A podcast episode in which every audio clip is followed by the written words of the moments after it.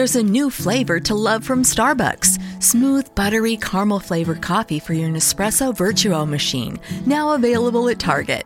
Bring home rich, authentic flavor to savor any time of day. Made just the way you like. Officina Agile, il primo podcast in Italia per condividere idee e spunti di riflessione con agilisti e appassionati del settore. Nato per contribuire alla diffusione delle metodologie lean agile nel nostro paese.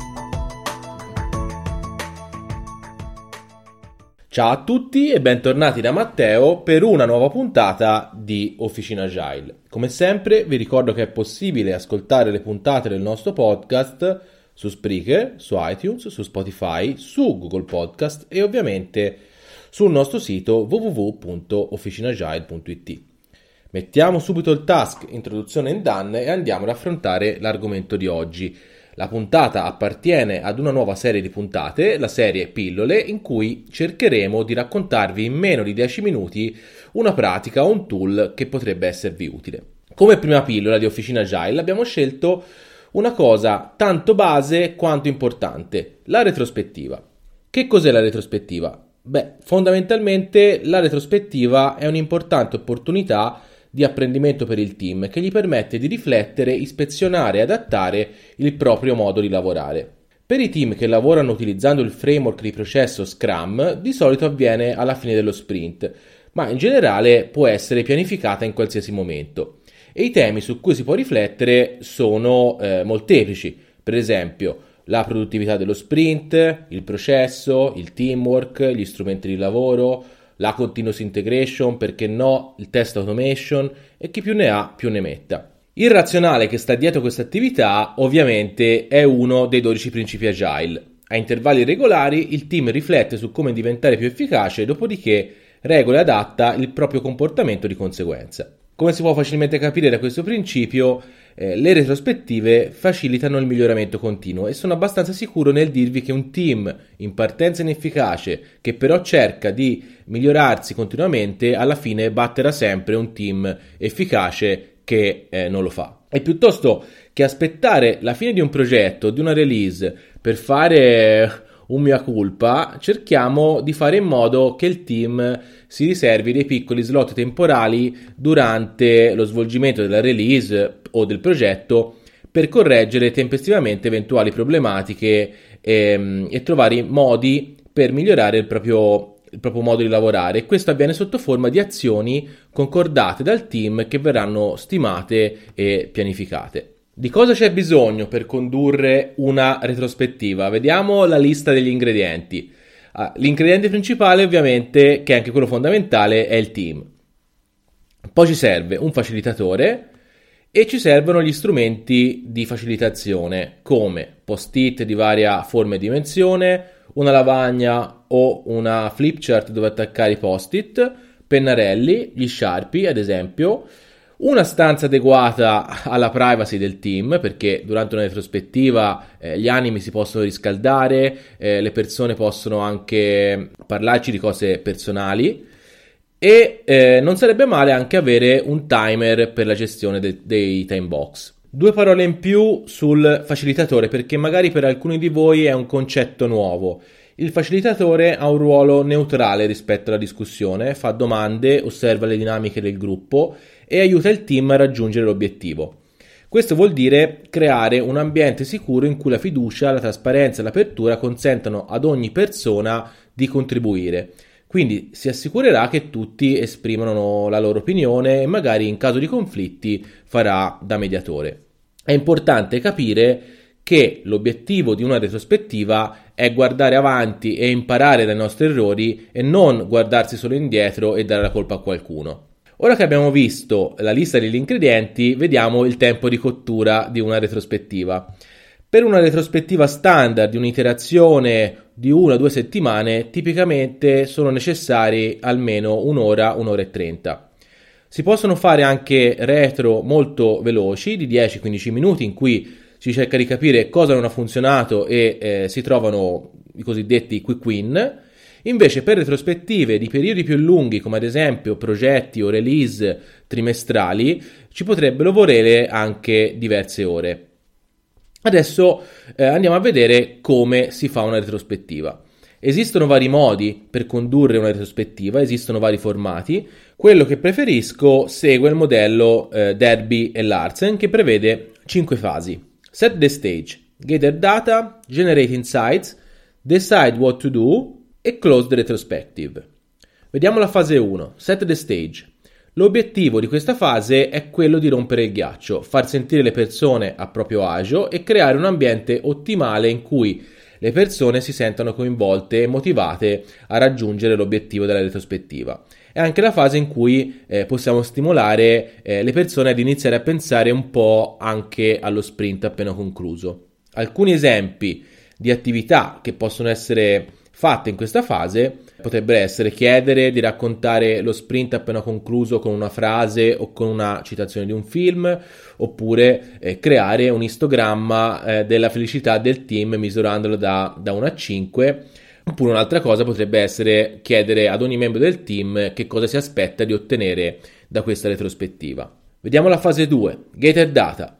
Una volta che abbiamo le persone del team a bordo e focalizzate sull'obiettivo della retrospettiva, si va più nel dettaglio e si chiedono al team più informazioni sullo sprint. Il facilitatore potrebbe mettere sul tavolo qualche metrica come la velocity o qualche indicatore di qualità.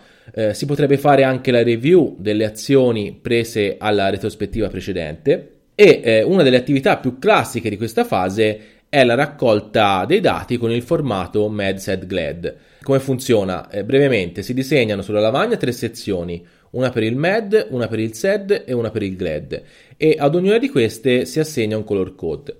Ogni membro del team pensa per conto proprio per 5-10 minuti, nel cosiddetto silent brainstorming, a cosa nello sprint lo ha fatto arrabbiare, cosa l'ha reso triste e cosa gli è piaciuto, e scrive ogni concetto su un post-it del colore corrispondente. Finita questa fase, con l'aiuto del facilitatore si presenteranno e si appiccicheranno tutti i post-it sulla lavagna, si farà clustering degli elementi che sono correlati e questo risultato sarà l'input per la fase successiva, la fase 3, Generate Insights. In questa fase ci occuperemo di dare un senso ai dettagli raccolti, cercheremo di distinguere i sintomi dalle cause e scoprire eventuali pattern. In questa fase possiamo fare un brainstorming classico oppure utilizzare un approccio più strutturato come il Five Whys per risalire alla root cause dei problemi, un diagramma di causa-effetto o una fishbone. La fase 4, decide what to do, è la parte in più importante perché una volta che abbiamo scoperto quali sono i problemi, abbiamo bisogno di decidere cosa fare per evitare che accadano di nuovo. Le attività che si fanno in questa fase sono quelle di scrivere le action in modo smart, quindi specifiche, misurabili, raggiungibili, rilevanti e specifiche nel tempo. Questo può risultare in un aggiornamento di working agreement o della definition of done, della definition of ready. E come si arriva a queste azioni? Beh, possiamo fare anche qua del silent brainstorming, quindi ogni membro del team penserà a delle azioni correttive o di miglioramento che poi verranno votate con i meccanismi del dot voting o del value poker. L'ultima fase è la fase 5, close retrospective. Questa è la fase in cui si chiude la retrospettiva, è un buon momento per il facilitatore per chiedere feedback e ringraziare i partecipanti, e un'attività classica è quella di chiedere il ROTI, Return of Time Invested, quindi si chiede alle persone un voto da 1 a 4 su quanto si sentono di essersi migliorati, di aver imparato grazie alla retrospettiva. Come abbiamo capito, nelle retrospettive i partecipanti si preoccupano del processo e discutono su cosa funziona e cosa non funziona per cercare di capire le cause. Faranno poi delle ipotesi su come risolvere questi problemi e definiranno delle azioni che potranno risolverli. Per fare in modo che questo accada è fondamentale una definizione chiara dell'obiettivo. Chi è responsabile, chi lo porta a termine, in quale arco di tempo e con quali metriche verificheremo il risultato. Lo stato di queste azioni verrà controllato nelle retrospettive successive ed è importante che di volta in volta si lascia questo spazio della retrospettiva con nuove idee, sperimentazioni innovative per migliorare il processo. Un piccolo consiglio: non soffermatevi troppo sulle cose al di fuori del controllo del team, perché raramente si può trovare valore in un'ora di sessione passata a sbraitare su qualcosa su cui non abbiamo leve per modificarlo. Anche per questa volta siamo arrivati alla fine della puntata, spero che vi sia piaciuta e che vi abbia trasmesso qualcosa di utile. Se volete sapere di più sul tema delle retrospettive, vi consiglio il libro Agile Retrospective di Esther Derby e Diana Larsen e anche il sito retromat.org, in cui trovare un sacco di attività per ognuna delle fasi di cui vi ho parlato in questa puntata. Se in questa puntata avessi citato alcuni tool che non conoscete, come ad esempio il Five Whys, Fishbone, dot voting, value poker, non vi preoccupate, ve lo racconteremo in una delle prossime pillole di Officina Agile. Come sempre vi ricordo che per qualsiasi feedback, domanda, chiarimento potete mandarci una mail a officinagile@gmail.com, contattarci tramite i nostri profili LinkedIn o Twitter oppure sulla community Slack officinagile.slack.com. Vi ricordo anche del libro sul sentiero Agile che potete scaricare direttamente dal nostro sito, mi raccomando fatelo, scaricatelo e fateci sapere cosa ne pensate. Un saluto da Matteo e alla prossima puntata.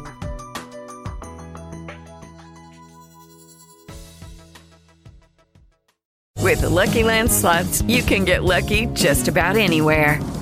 This is your captain speaking. We've got clear runway and the weather's fine, but we're just going to circle up here a while and get lucky.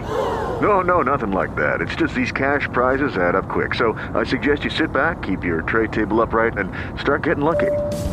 Play for free at LuckyLandSlots.com. Are you feeling lucky? No purchase necessary. Void where prohibited by law. 18+ terms and conditions apply. See website for details.